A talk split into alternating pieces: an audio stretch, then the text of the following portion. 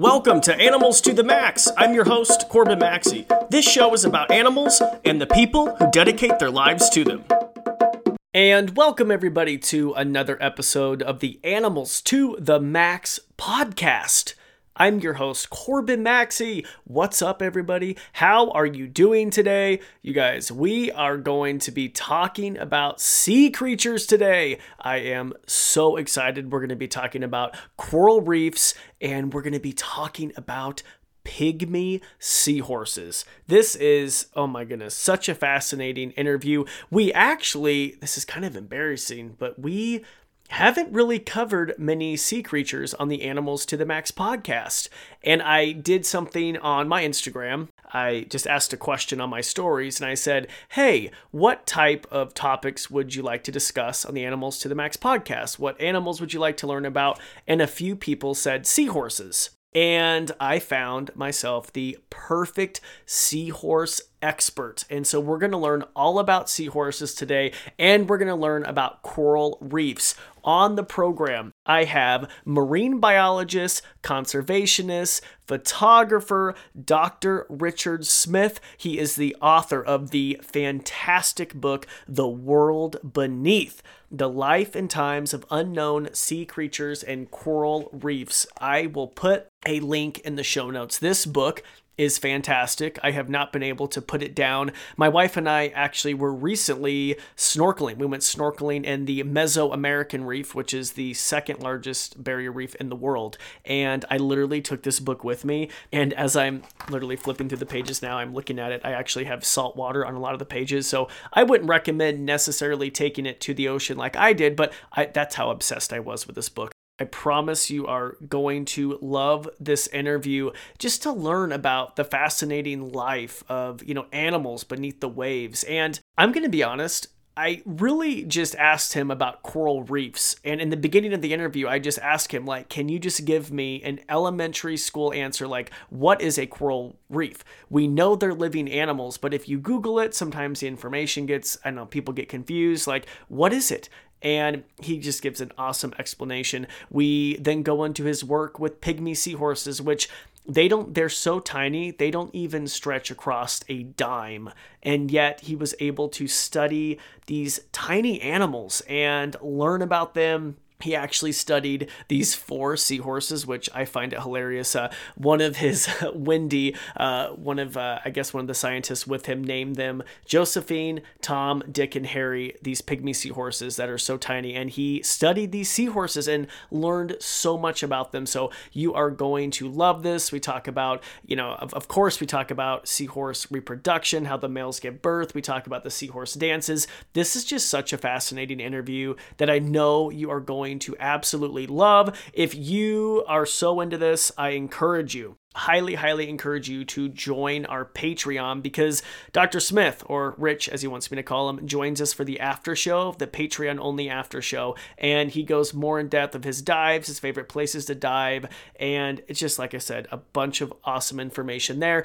Uh, the Patreon if this is your first time listening and you're like, what's a Patreon? Patreon is just a membership site. It's a way that you can help support the show for $5 a month, $10 a month. You support the show monthly. It goes to web hosting fees, new equipment, and you get bonus material, bonus episodes. After each show, I do a bonus after show, and you get to literally hear more of the guests talk about their experiences. It's a little more relaxed. Not that my interviews aren't relaxed, but you know what I mean. You just you just you get the whole thing. It's for hardcore animals to the max fans. So I encourage you to check that out. That is patreon.com slash animals to the max. And I will include a link in the show notes. All right, let's get to it. Let's talk about the coral reef and let's talk about pygmy seahorses. Dr. Smith, welcome to the show. Thank you. Thank you for having me. Thank you. I have been obsessed with your book. I actually was recently um, in visiting the Mesoamerican Reef, and I took this book with me. Oh, amazing! Did you dive and stuff, or did you snorkel, or I actually snorkeled. I, I, I snorkeled, and I apologize because your publisher sent me the book. It's a little wet on the edges, but I feel like that's okay, right? That's fine. That means that it's been used for what it's supposed to be used for. Yes, absolutely. Well, I actually initially reached out because what I did is I asked our listeners, I said, what animal would you like to hear about? And uh, we had a few people request seahorses. So I did a little digging and I found you and I reached out. And then your publisher sent me this book and I was like, oh my God, you'd be a fantastic guest to come on the show. yeah, it kind of grew a bit more than just seahorses, hopefully, but amazing sea creatures nonetheless. Absolutely. So tell me, tell my audience a little bit about yourself. Where did your passion for marine animals begin? Um, actually, it wasn't always marine animals. I guess probably like you a bit. Um, I was always an animal nut from like a little kid. I had, like was running around the garden collecting creatures. Um, I had all sorts of weird pets, and there's like a zoo around the corner that was amazing. That I was always there and always finding out all the creatures they had, but I was always investigating the weird things. So I wouldn't just be happy to know something about something obvious. I'd want to know every last thing about every species of that group, and then it just kind of snowballed from there. Um, so, I, but I think it's probably natural history has always been what's drawn me into this whole thing, rather than just kind of scientific interest. It's always been real natural history um, that's really been making me super passionate. But then I started diving when I was 16. Um, I always wanted to be a zoologist, actually. So after, like, as, as soon as I knew what the word was, I went. Actually, I don't think I probably knew what the word was. I heard the word, and I wanted to be that. It sounded amazing, so I wanted to be a zoologist.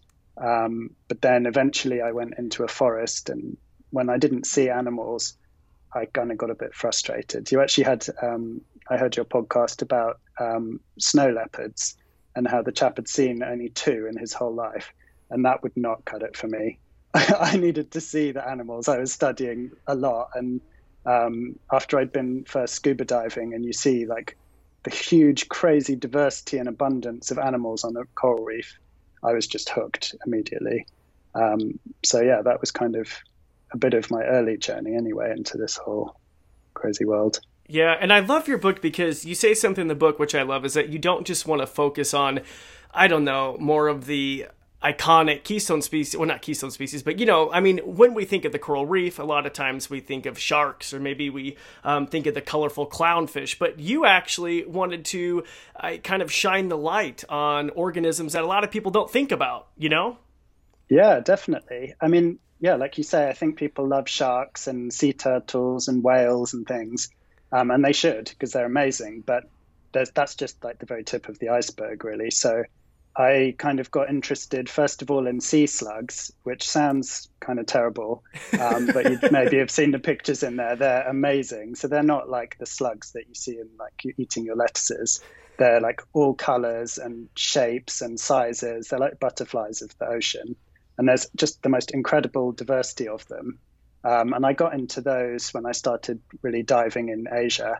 Um, and you'd see like maybe a dozen species, but then the next dive you'd see a whole a different dozen species. So I really got into those, and some of them are small; they're just a few millimeters.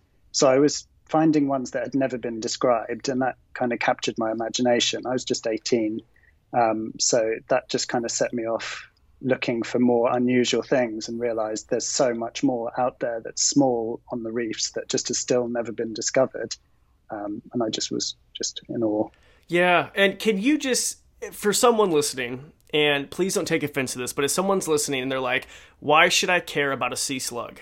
I mean, I mean, on, you know what I mean? Like, can you just? I mean, yeah. please and please, I hope you don't take that as an offense. But someone might be like, "Oh my god, no, no. why are we talking yeah. about sea slugs? Why should we care about sea slugs?" Well, I mean, I, am obsessed with parasites too. I just think everything in the whole ocean and on our planet, every piece of life is important.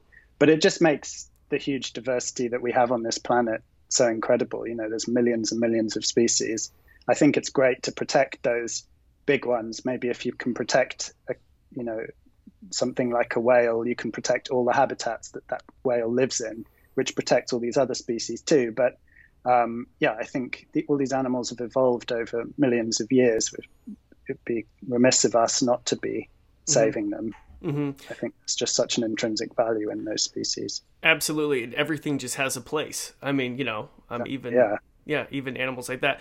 So let's talk about slugs. Yeah, and even slugs. Let's talk about yeah. coral reefs. Okay, can you give me an elementary school answer of what is a coral reef because they are living but i know a lot of people get confused because they're like what are they like how can you just like yeah. yeah. what is a coral reef so yeah coral reefs are those things mostly in the tropics you sure. have in the us you have them around like florida and the keys and hawaii and things um, but they basically are built on um, hard corals, which are like a rock basically, and the like a rock, most of it's dead, um, but the very outside edge of it is living animal tissue, but it's only a couple of millimeters.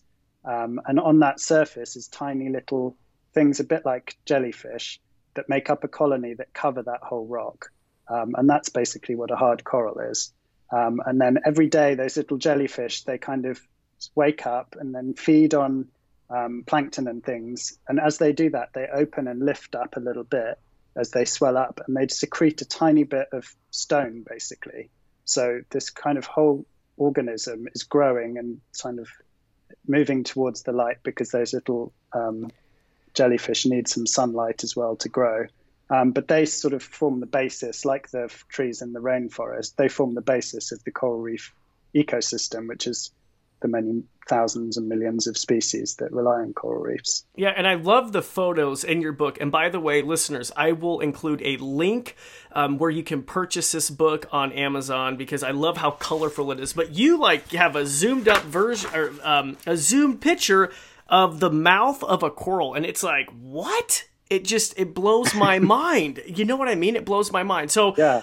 So okay, so I just want to get this straight. So the coral reef it's made up of all these little organisms, right, that are jellyfish. Yeah, and they're kind of colonies. So colonies. they, um, okay. and each one is just a few millimeters um, in size. Okay, I'm um, looking at they form like colonies with millions of those little jellyfish. Okay, that cover the surface of corals. Like yeah, exactly. right there. So okay. Yeah, um, and then those are just on a massive scale. So the Great Barrier Reef in Australia, for example, you can see from space because, but it's built of tiny three millimeter sized coral polyps. It's incredible, but just millions and billions and trillions of them. Um, okay. But altogether, they make up a coral reef. Okay, and then they so they eat, and then they deposit hard sediment, and that's like that's the rock part of the coral. Yeah, but okay. I kind of guess the key to the whole thing is um, so there are these tiny little jellyfish, but within the cells of the jellyfish are algae. Um, because, you know, like if you've ever, well, you've just been to a um, coral reef and the water is really blue, right? Mm-hmm. So when you look into the water, you can sometimes see the bottom maybe 90 feet below, um, which means there's nothing in it. It's blue because it's absolutely devoid of organic matter. Um, which makes coral reefs all the more incredible because there's this huge diversity where there's no food, as you would imagine. Um, so these jellyfish aren't only feeding on like plankton and things, they also have these tiny little algae, which are like um, plants basically. So they use sunlight um, that sort of little jellyfish has within its cells. The organism uses sunlight, uh, sunlight um, which produces food for the little jellyfish to grow. And then the jellyfish produce its waste products, which at you know, like you give horse manure to your garden. Okay. Um, that's what the jellyfish is doing to those algae. So it's got this crazy symbiosis, um, which is how it, there's like no food you would imagine. And Darwin was confused by this whole thing. Um, but eventually, uh, you get these crazy ecosystems forming. Yes, and I was visiting. Uh, we were in Mexico in the uh, Riviera Maya, which was beautiful. But I, as I was reading your book, looking out at this white sand beach, pristine blue waters, you were saying, like you just mentioned in your book, that it, you know something that might be so desirable to us is not so much. There's not much. There's no food. Like it's devoid of nutrients, and I thought found that so interesting because what we consider paradise really isn't for a lot of animals in the ocean. Well, yeah, I mean they now this ecosystem has evolved in such a way that that then creates this basis for all these other species to live. You know, so there are species that eat the the polyps of the corals, like butterfly fish. That's the only thing they eat, and they're very specific about which polyps they eat. Mm-hmm. Um, but there are also other ones that use the physical structure that the coral creates Um, so everything has its own little niche or niche, I think you say. Niche, niche, yeah. yeah. um, anyway, so they all have their little thing that um, they all have their place in the reef, really. Yes. So a coral reef is almost the equivalent of a rainforest. Yeah, it's say? the rainforest of the sea, really. Yeah, they're very similar, except when you're on a reef, there's just life everywhere. I mean, there's life obviously everywhere in a rainforest, but you don't tend to see the, you know, there's a bird in the distance or there's a some sort of insect that's hidden away. Whereas on a coral reef, there's literally fish will swim around you, and I've been in schools of fish millions strong that literally I, well, I could probably not touch them because they're speedy, but um, yeah, it's it's just amazing. It's amazing ecosystem. Yeah, if you're listening and you've never snorkeled, it is something you have to do, and at least once in your life, or twice, or a million times. I think it is. it was amazing, and I'm so embarrassed to say this, but the only other time I've snorkeled um, is in the uh, Seychelles Islands, which is a really nice place, but that was the only oh, wow. other time. So um, yeah. it was like my second time on a re. It just, oh my god, dude! It just, I wish. I mean, we were there because it was in a national uh, marine reserve. We were only allowed to be there for a certain amount of time. We were with a guide, and so, but I could have spent all day in that reef. Yeah, well, I've done nearly 4,000 dives and I don't imagine getting bored. yeah. so, 4,000 yeah. dives. What was your first dive like? Did you feel like this is my calling in life? Like this is what I meant to do type of a feeling? No, I absolutely no. nearly the opposite. um, I learned in, in a British quarry. So um, it was November. So the water was four degrees. There was frost on the ground um, Celsius, that is. So, and it was just horrendous. We were wearing a dry suit. Um, I couldn't see anything. I saw one little crayfish in four dives. Um, so, but then I was doing that because my dad and I were heading to see some friends in Australia, and we'd planned to visit the Great Barrier Reef. So that kind of all kicked it off. But we had to get through the training in the UK. Um, but it was almost too much. It was really, really horrendous. No, but you, you, could see only like a foot in front of you. It was really horrible. Well, it sounds bad for you, but isn't that pretty rich waters, right? Wouldn't you say? In well, it's area? a quarry, so in terms of species diversity, there's not much. I mean, not of much. course, every every water body is important, sure. and each it's got crayfish, and there's a few. Oh, oh quarry, I'm sorry. Fish. I, I, was thinking about just oh. around England and stuff. You know what I mean, or around that area. It should oh, be pretty yeah, diverse. no. So ours was like a landlocked. Um, it used they it just was a huge landlocked man-made lake. Oh, basically. that sounds horrible. Okay, yeah. yeah, no, that was horrendous. um, in, no, in the British waters is awesome. Um, I don't do it that much because I'm a bit of a wuss. I get cold quite quick. so, are you serious? Um, I, I went snorkeling with basking sharks in Scotland. That was pretty awesome. Um, and this summer, because I couldn't travel at all, I went um, diving down in the south coast of the UK and saw this nudibranch that's basically the only the sea slug. Um, mm-hmm. That's the only place in probably Europe, I think, that you can really reliably find it. So oh. stuff like that, I love. Just uh-huh. it's awesome. So, and you went with your dad to the Great Barrier Reef. What was that like? That first experience of seeing the, the yeah. largest reef in the world. So if we forget that my first dive was in a quarry, and then we pretend that my first dive was on the Great Barrier Reef, there you go. That that was much, yeah. That was just incredible. And then it was, yeah. So I was 16. I was very lucky. Um, but then it, yeah, set me off on a completely different path with my life. I did go on to um, do my degree in zoology, um, which wasn't so marine, but after that, um, yeah, moved into the marine world. Mm-hmm. Mm-hmm. Do you do you have that first like encounter with marine animals, like when you dived in the Great Barrier Reef, that sticks out? Like, did you see a sea turtle? Did you see, or did you see your did you see Gosh. your famed slug that sticks out in your mind? You're like, this is what I want to um, do. I want to write a book. I want to. uh, I remember something that really does stick out, which isn't a great story. Is I saw my first shark, um, so cool. which was a grey reef shark on a night dive. I think it was my first night dive actually. Um, but it, a grey reef shark's like two meters, six or seven foot long, um, which was good. But I just had, it's just done the most terrible disservice, the Jaws movie, um, to sharks. So even like I loved animals, but I was like, oh God, is the shark, am I in danger? Um, now I've completely obviously realized what an amazing thing it is to see a shark and dive. I've dived with hundreds of hammerhead sharks and. Oh sand tiger sharks. I've literally swum between dozens of them. Um, and now I love that. I absolutely relish it. But I think we've just got some of those innate fears, I guess.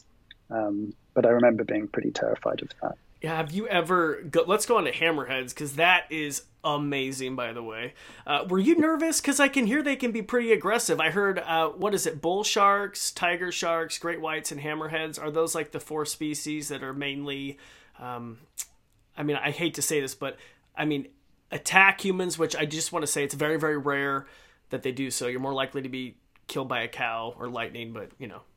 Yeah, I mean, it's really there is very, very tiny, tiny chance of anything. But actually, hammerheads, there's um, forget how many species exactly, but over half a dozen. Um, I think you're thinking maybe of the great hammerhead, I'm thinking which of is the great one. Yep. It gets to like seven meters long, but um, I was in the middle of scalloped hammerheads. They're maybe twelve foot, maybe a bit. Oh my god. Similar. Um, in the Galapagos Islands, um, and they're not. They're really skittish, actually. Um, so you have to kind of. I have this thing where if you breathe where you wear a regulator to breathe underwater right so mm-hmm. it's in your mouth and when you breathe out it causes like those bubbles to come out because you're breathing but that if you breathe out quite freely it comes out as this huge really loud cacophony and it just scares everything underwater so i always breathe out really really carefully through my nose and with hammerheads you have to do that because they're so so skittish um, they're really not dangerous at all they they're absolutely terrified of us. So you really have to be calm and quiet in the water, stay as low to the rocks as you can, and um, then they come all around you. Um, it's really, really incredible. So never close calls with any sharks. You never thought like, ah, oh, I mean, just nothing at all where you felt a little uncomfortable. No, I mean, I have respect for the ocean, but the animals themselves are not really scary to me. Okay. It's more like I've been in some incredibly terrifying currents when oh, the ocean yeah. just drags you downwards. Um, I've been smashed into rocks, and you just don't know where you're going to end up because you you can't swim against some of these currents. Um, so that sort of thing is more that scares me more than the animals. But um, there was a time in the Solomon Islands we saw a saltwater croc on a dive, oh. and although I didn't fear that it was going to attack me, I didn't I don't know what it's like. Like, like I just explained with the um, hammerheads, I, I know that they're skittish and I know how to get them closer. And if I breathe out, I know they're going to go. But I didn't know with a saltwater croc how to do what it, what its behavior or anything like was like, apart from the fact that I probably don't want to be too close to it. Dude. But we found it in a in this lagoon on a dive that was back behind the reef um, and it was basically backed into a cave. So I thought, I'm probably just going to leave that animal to its devices. I've seen it. That's amazing. But some of the others did potter in and got some photos. I, I didn't. I left it. How big was the croc? Um, probably similar size to your chompers. chompers. Oh my god! Can I just say something? I love your accent, by the way. Can you say chompers one more time for me? jumpers. Oh, yeah, I it love it. They're quite different, actually. no, I love it. We have a friend named Claire eh, from England, and anyway, she always pronounced Chomper's name like that, and I love it. She always asks me, "How's Chompers doing?" Excellent. uh, so, so Chompers is six and a half feet, and Sawney, my male, is ten and a half feet. So, is this more six and a half feet? Yeah, it wasn't huge to be honest. It probably was six and a half foot. Wow, that's still yeah. Oh, I think I would way rather be around a shark in the water than a saltwater croc, hands down, dude. Yeah, yeah. I think that that's the conclusion I came to. I think but it was cool to see nonetheless. Yeah. So if someone's listening right now and they have never snorkeled before, but they are so fascinated by your interview, where would you? What's like the number one place you'd recommend for beginners? What is what, what is your favorite place for beginners where maybe they could see an abundance of life? Well, I'm based in the UK, so I think for us the Red Sea would be mm. probably easiest, but that's for a coral reef. So I think wherever you have water, if you're next to the ocean or mm-hmm. even a lake or something, it's good to get some practice in, go and see. And there's amazing animals. You don't have to see the rarest or the most abundant, but anywhere, like I was saying, in the UK, there's amazing stuff to see.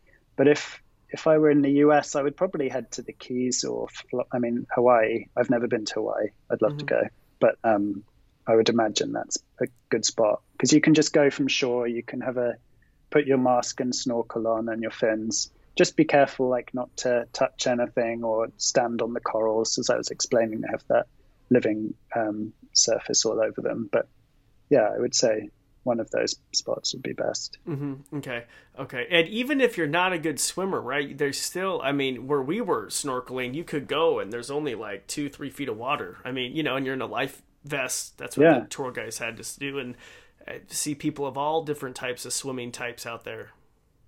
Yeah, and I think also give diving a go. Um, it's really not as hard as it seems it could be, and people are kind of sometimes worried about being a bit claustrophobic or whatever. Um, but I actually personally feel more vulnerable when I'm snorkeling than if I'm diving. Really? Because I feel like I'm just part of it then. I'm just one of the other creatures. Um, animals look at you and they acknowledge you. Whereas if you're splashing around on the surface, I just yeah. feel like you're just something else that's alien to them. And I don't know. I, I think personally diving's just incredible I've to really get been, that interaction. I've never been diving. I have to go. I, I really, really need to. yeah, you definitely, you'd love it. I, I loved it. I, I didn't even want to have that stupid life life jacket on, and I'm so sorry. I shouldn't say stupid. I know it saves lives, but our guide was just like, of course, he didn't have a life jacket and was like swimming around like this graceful fish, and you know what I mean. And I'm over here like, like you yeah. said, flopping around with my GoPro, which by the way, I thought with my GoPro that I was like shooting David Attenborough Planet Earth type footage. I went back and looked at it. Yeah. It is horrific. Like it's all shaky. Like it just did not. Oh, no. I know. I only got a few uh, good clips so I'll post to my YouTube channel and a few. Uh, yeah. And anyway, so it's just funny when you're down there. But, but... it doesn't need to be. It, not everything needs to be David Attenborough, does it? It's just no. reminds you and shares that diversity and amazing animal encounter, isn't it? But yeah, one hundred percent. And I would almost like, and I had the GoPro attached to my wrist because our guide said that if you attach it to your mask, it's a little shakier. I don't know if I'd agree with that after. Oh, definitely. You'd agree no, with that? definitely. You, you yeah, you'd agree 100%. with your wrist over your goggles? Yeah, because really? you look around, you'd end up feeling seasick if you watched it back. People might disagree, but um, oh. from my experience, yeah. Yeah. Um, just holding it as still as you can is definitely, yeah, just holding it probably. But if you're not used to being in the water, maybe putting on your wrist. That was not me. Speeds, yeah. It looked. Yeah, anyway, that's all good though. That's all good. I'll, I'll take but a couple. After a first go, that's fine. Yeah, that was your practice. Yeah, that that was that that was our practice. Let's just uh, for you know, let's talk about the animal. The reason why I first reached out to you in the first place, the yeah, seahorse. Yeah, because you've discovered a few different species and you've discovered look at this and i wish audience you could see once again i'll put a link in the show notes but you've discovered some amazing species of seahorses that people didn't even know existed that are like what the size of a pencil eraser it's crazy yeah no they're tiny they this that one you just showed the picture is um, Satomi's pygmy seahorse. Mm-hmm. Um, they don't even stretch across a dime coin when their tails stretched oh out. Oh my god! Um, yeah, they're really incredible. So um, there are obviously all the seahorses. The biggest one reaches a foot long when it's stretched out. Um, but I study pygmy seahorses, um, which are a group of there's eight species. They're really teeny tiny little beasts. Um, the first one was they're really cool though. Um, the first one was discovered in 1970 just by accident. So um, there, there was a researcher in New, New Caledonia, just off Australia, mm-hmm. um, who was going down to collect a Gorgonian coral, um, which is a huge. They get to the size of like a, a car windscreen. Um, they're beautiful fan-like corals. You may, they're kind of stereotypical that if you imagine a fan-like coral, mm-hmm. they live only on the surface of those. Um, the coral is kind of purplish or yellow or pink or orange. Um, and they're covered in tiny little bumps those corals where their polyps open up those little like jellyfish things i was saying. They open up and they filter feed. Um, but the researcher was collected one of those gorgonian corals for the museum collection in Noumea in New Caledonia. So he collected it off the reef, and the story goes he was bringing it up um, to the surface, um, and then noticed that on the surface of that Gorgonian coral was a tiny, tiny seahorse um, which was the first anyone had ever seen of, of these creatures. Um, those ones are just about um, their length similar to the diameter of a quarter, and those are the biggest ones of the pygmies. Um, but then, so that's one species, and it wasn't until after the turn of this millennium already that the other seven were discovered. Um, so it's quite, they're really, we don't know much about them, and my research at the time was the only research that had ever been done on them. Um, and I studied that one, which is Bargibant's pygmy seahorse, and Denise's pygmy seahorse, which is another one that lives on those corals. Um, but then there's now other ones that I've named that are they just kind of live on on the reef. So yeah, I love I love this line in your book. It said. I was amazed at how nature has condensed all the organs needed for life into such a minuscule package. The fish has the brain, gills, and heart. It's just, it blows my mind. It's so tiny. But what actually really blew my mind is I did my PhD on these guys. Uh-huh. Um, so I spent quite a few years studying them. No one's well, they've been kept in captivity once successfully at the California Academy of Sciences, um, and they collected a. They had a gorgonian, which is the limiting factor, which they'd had in in captivity for five or so years. They'd been feeding that. That had been growing. That had got established, um, which was the prerequisite um, that had been set by the top aquarist at the Cal Academy.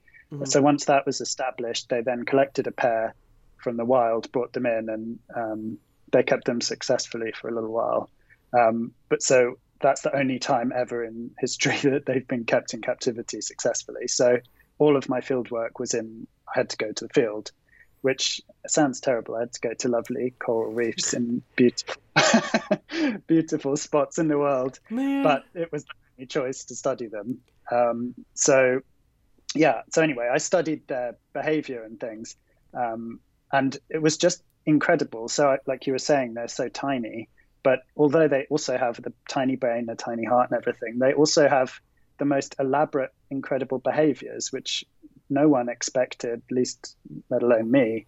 Um, for instance, I studied one group um, that lived on the house roof of the place I was staying. So I would go and see them many times throughout the day um, I'd dive onto the reef, go and find the same gorgonian because they spend their whole um, lives on a on one of one single gorgonian. So you know that if you go back, you'll see the same individuals day in day out, wow. which was just so precious to go and see every little piece of their lives unfolding. Um, and it turns out um, there was one female living with three males on this gorgonian, and kind of what had led me down this path was um, I was looking for a PhD, and um, the one I was going to start was looking more into reef diversity, but that fell through, and I was kind of bummed, didn't know what I was going to do.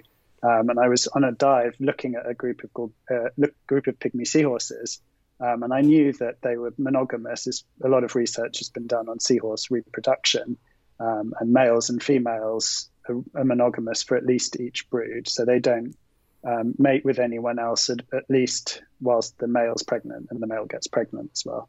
There's a lot going on here. um, so I was looking at a group of pygmy seahorses on this reef, um, and there were three individuals, and I was kind of interested to know what happened with this kind of spare wheel. So there would be a male, a female, and then what was this third one going to do? If they were monogamous, what was going to happen? Hmm. Um, so fast forward then to my PhD research. Um, and I was looking at a group that had three males living with one female. So it was perfect to investigate what they were doing day to day and who was mating with who and what was happening. Um, but it turns out that the, males were fighting like crazy. Um, they were like strangling each other all the time. They used their tails to strangle each other. Um, they would thrash around. I was really nervous one of them was going to break at one point. Um, but it was really just amazing. And watching the every day, they it would be like an alarm clock would go off um, as dusk fell, and they'd all um, converge on the same little spot on the Gorgonian coral that they slept and did their social interactions and things. So they would all be there, and then the males would try and strangle each other, and uh, the female would look upon this. Um, but then I would come back with these incredible stories, telling my friends who at the resort that I was staying, the guides, and I'd say, well, and I was a proper scientist, you see, so I'd be like, one, two, three, and four did this. Number one did this. And my friend Wendy just got so livid one day. She's like, no, they're not one, two, three, and four. They're Josephine, Tom, Dick, and Harry. Um, so, yes, go Wendy. I was just going to so ask you if you named yeah. them. Like, perfect. I didn't. So we have Wendy to blame for that. Thank but, you, Wendy. Yeah, and then it suddenly like this story unfolded, and it was like a soap opera. Um, but it was incredible because Josephine actually mated with both Tom and Dick um, alternately during the male's pregnancy. So she would mate with one of them on day one. Um, she'd transfer her unfertilized eggs, which would then go across into his brood pouch, which in pygmy seahorses in, is in, inside the body because they they're so tiny. They have these certain adaptations for being so tiny. Um, he fertilizes them as they go into his pouch, um, and then he's pregnant for two weeks. Um, but then seven days later, she would mate with the next male, um, and then he would be pregnant for two weeks. And she was basically once a week mating, and the males were pregnant for two weeks. Um, but that was Tom and Dick, but Harry just never got involved. He watched and strangled other chaps, um, but he never managed to have any kids of his own during the couple of months that I was studying them. But it was just incredible to have that amount of detail into their lives and something so tiny to have such an elaborate life. I think, like we were saying about people study whales and um, sharks and turtles, and we know that they have elaborate lives, but we don't imagine that something as tiny that you could fit a couple of them on a dime, you know, would have such an elaborate life. We just imagine they're a bit like an insect that goes about its business and doesn't. I don't know. I think it's a bit of a human thing, but yeah. So if if I'm listening right now, how and I'm I'm in the car or wherever you listen to this podcast, and you're wondering, okay, so they are so tiny they can barely stretch across a dime. How are you s- studying them in the coral reef? Are you like using a magnifying glass, or can you like tell us what you're doing? Or are you just well, just standing there, you know, just looking at the coral for hours and hours and hours? I should start that. I mean, I was young when I was doing this, okay. so I had good eyes. Good eyes. Because you really do need good eyes. Sure. Um, they are tiny. Um, but it really does help that they live in the same spot. So um, I would go every day, multiple times a day. I'd go to the same Gorgonian. I knew that's where they would be. Um, they'd tend to have the same little places that they'd hang out on the Gorgonian every day um, during the day as well. Um, but then you look for them, just you sort of your brain starts getting a bit of a sort of search image going, and it's then much easier to find them.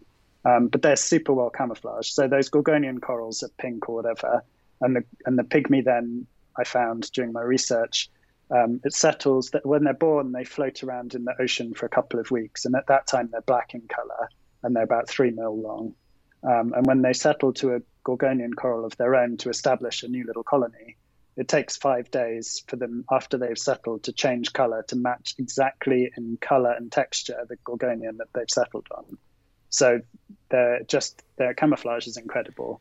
So when I would go down to study them, I'd spend like 10 minutes finding each of the four of them on the Gorgonian, and then I would start my research. That is a... whilst hanging in the ocean. and how you said the Gorgonian was about as big as a car windshield?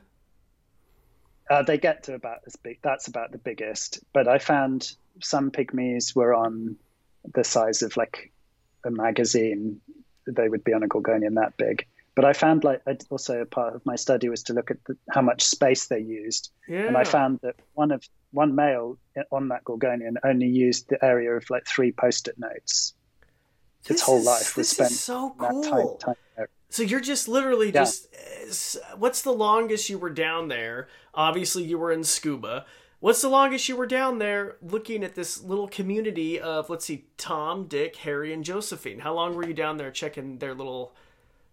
Well, it was like a, it was part of the scientific research, sure. so I try and get sound accessible, but um, they were in like 30 minute increments, and I would sometimes okay. do back to back to try and get the um, like at dusk. There's a lot more social behavior, so sometimes it would span over an hour or so.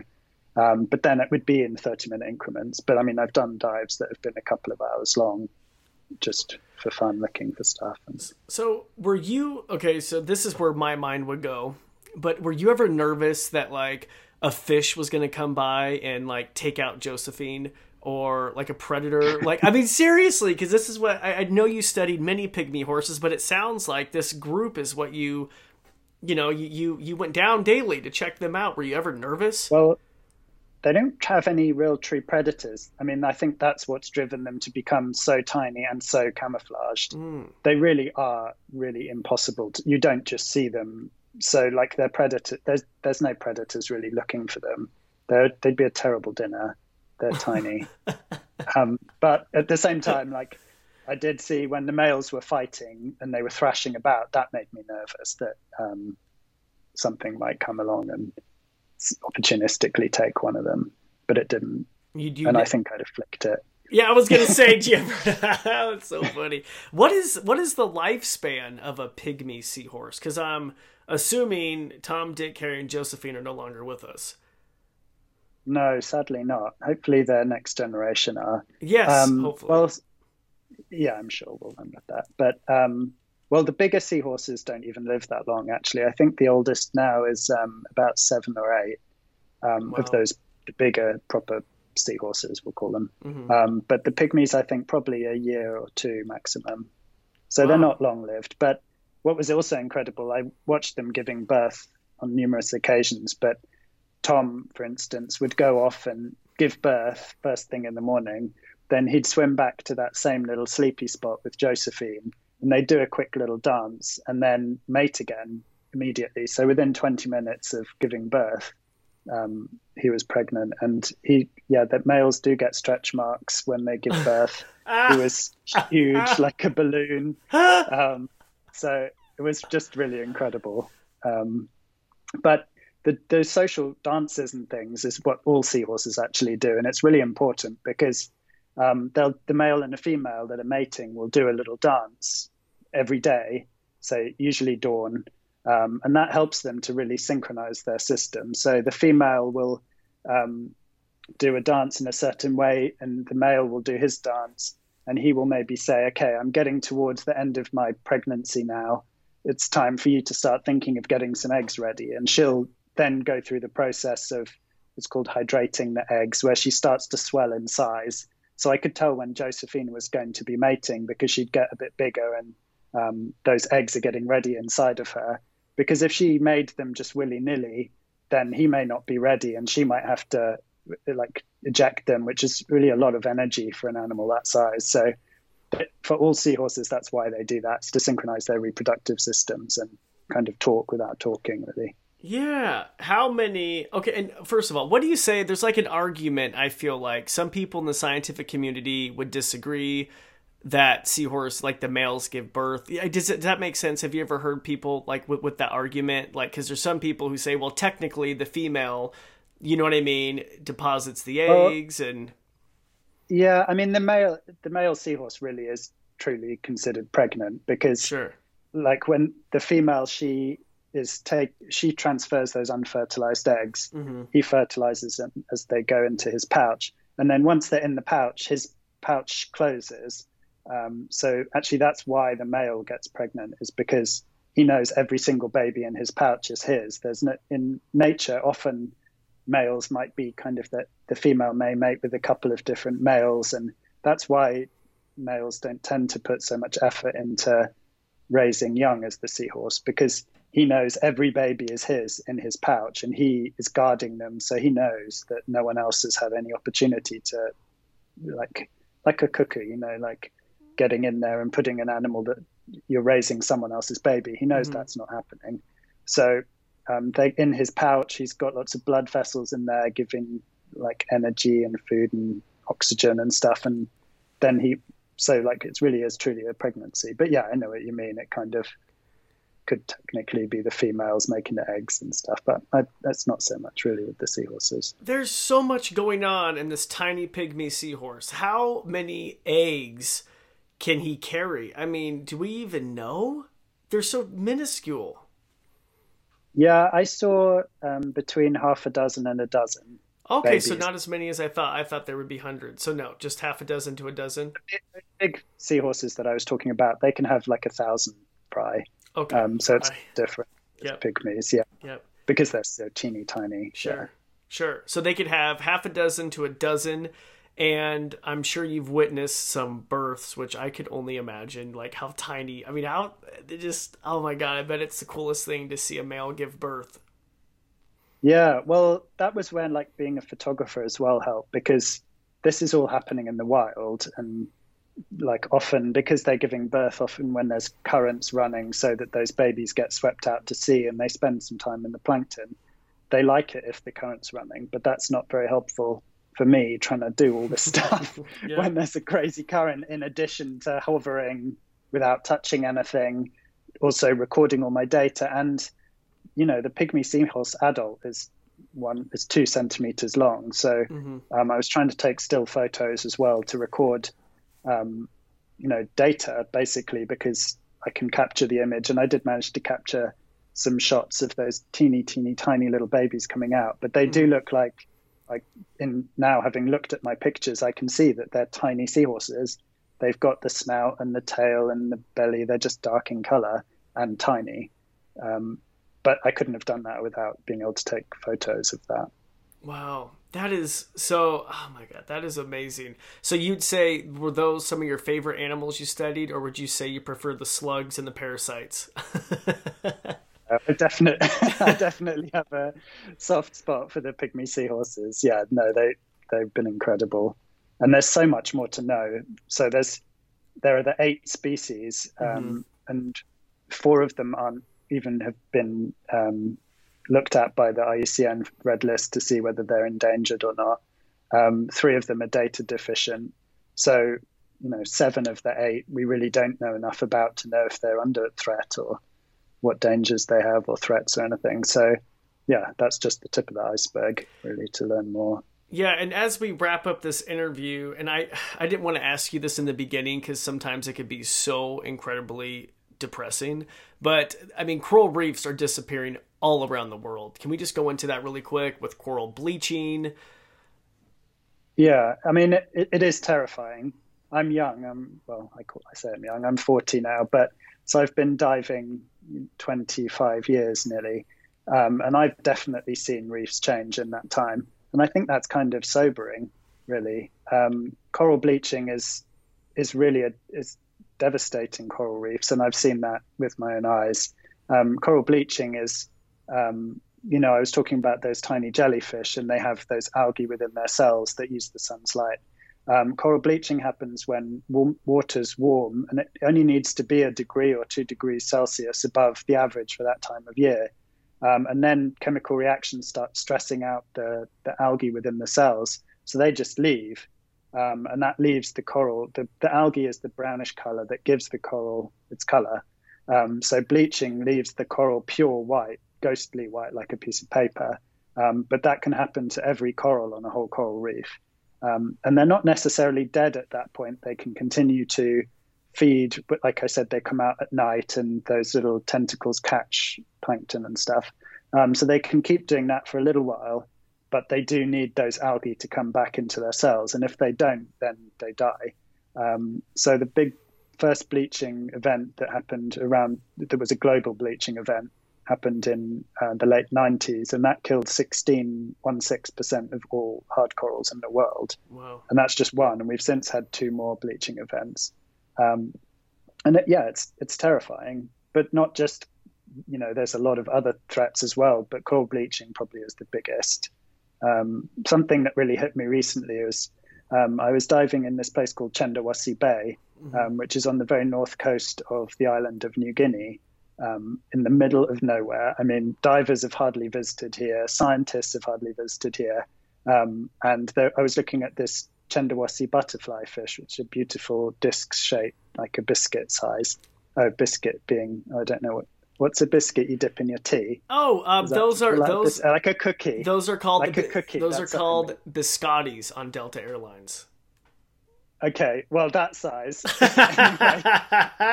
we we we call biscuits like cookies or whatever. Okay. Anyway, so I was looking at one of those. It had only been named in 2012. Wow. And I was looking at it, um, and it was brooding its eggs on a plastic bottle. Oh. And I'm like, I'm in the middle of nowhere, absolutely in the middle of nowhere, and I'm looking at a species we only just discovered, and amongst there's millions more we don't know exist. And I'm looking at this animal that's already, you know, this is how we're affecting it. And it's just devastating to see that. So, yeah, that's, I think uh, that's kind of what I want to do is just share some of this, what's happening in the oceans and some of the amazing creatures that are out there to just give a bit more empathy to, you know, it's not, there's not just plenty more fish in the sea. There's, there's more to it than that sort of thing. What could someone living, let's say, in the middle of Idaho, like me, do to help the oceans? Well, I really think it's all about each and every one of us just being conscious of what we consume and mm-hmm. how we do. I mean, be aware and conscious of what seafood you you eat. If you eat seafood, um, like bottom trawling, um, which is when huge nets go across the the bottom of the ocean. That is a huge threat for seahorses, not not so much pygmy seahorses, um, but they just dredge up the whole bottom.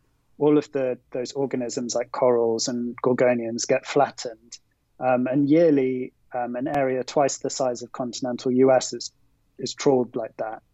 Um, so that just homogenizes and destroys these habitats. Um, it's just incredible. So be aware. Like I don't eat prawns, shrimps, um, because the prawns or shrimps are collected in that way or they're farmed, which usually also happens in an inshore environment, which should also be where you're getting seahorses naturally. So it's also changing the habitat there. Um, but also, you know, like not avoiding fast fashion, be conscious of where your meat comes from. Use mm. good vegetable sources that's not felling the Amazon. Um, and just ev- we can all make our impact through uh, like vote with our feet and how we live our lives. Really, I think that's the best thing we can do. Yes, and if you're listening, do not buy those stupid, horrific, dried up seahorses at souvenir shops. No, definitely don't do that. No. yeah. They, they are protected now, so they probably are um, captive bred, to be fair, but still, we don't need dried seahorses in our lives. No, that's disgusting. Go, yeah, watch watch a watch a documentary or you know pick up pick up this book right here, The World Beneath. Um, okay, so can you leave us with something? I want to ask you, what is your favorite seahorse fact? A fun fact. Gosh. That's an impossible question. I'm I I think it's just incredible all that stuff I explained that that happens every day in the ocean. Yeah, and we didn't know. Yeah, and I think it's just amazing that like I've named two new species of them, one from Japan, one from South Africa. We didn't know they were even in the Indian Ocean until last year. You know, yeah. that's that's what's incredible. Is there's so much more still, and I'll, there'll be more species for them to discover. That's what gets me out of bed. Absolutely. Uh, Dr. Richard Smith, thank you so much for coming on the show. How can my listeners find you? Um, you can check out my website, which is Ocean Realm Images. Um, I'm on Instagram, Dr. Richard Smith, and yeah, come check me out and have a chat. Yes, and please, please, please, please order this book, The World Beneath The Life and Times of Unknown Sea Creatures and Coral Reefs. It is visual, it is beautiful. Maybe don't do what I did and get it all wet with salt water, but hey, I was, uh, I honestly, I was like, this is a perfect book to bring to a coral reef. I, it was amazing, man. So I, it, it's very uh, surreal talking to you because I've been reading this. I can't. Uh, yeah, this is great. Can't wait to pass this book along. Will you hang out with us in the after show, the after party? Absolutely. Yeah. Okay, maybe we could have some biscuits and tea. That sounds such a lame English joke. I am so sorry. How embarrassing. All right. And if you want to check out the after show, all you have to do is head on over to our Patreon page, patreon.com slash animals to the max to hear the after show. But with that said, thank you so much. I appreciate it. Thank you. Thanks for listening to the Animals to the Max podcast. If you enjoyed this episode, please share it with friends and family. Also, if you haven't already, hit the subscribe button. It really helps me out. As always, if you have any guest suggestions, if you want to email me personally, head on over to CorbinMaxey.com. And if you haven't already, check out our social channels. You can follow me at CorbinMaxey on Instagram, Facebook, and Twitter. We'll talk to you next time.